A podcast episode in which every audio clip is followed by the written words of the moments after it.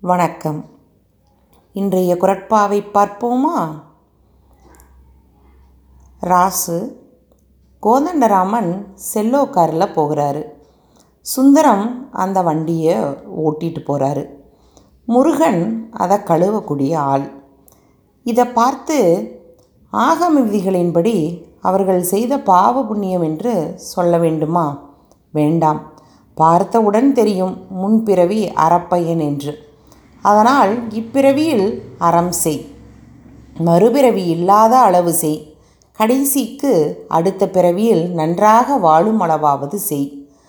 வள்ளுவர் காலத்தில் சிவிகையில் அதாவது பல்லக்கில் செல்பவன் தூக்குகின்றவன் ஆகியோரை இங்கே உதாரணமாக காட்டுகிறார்.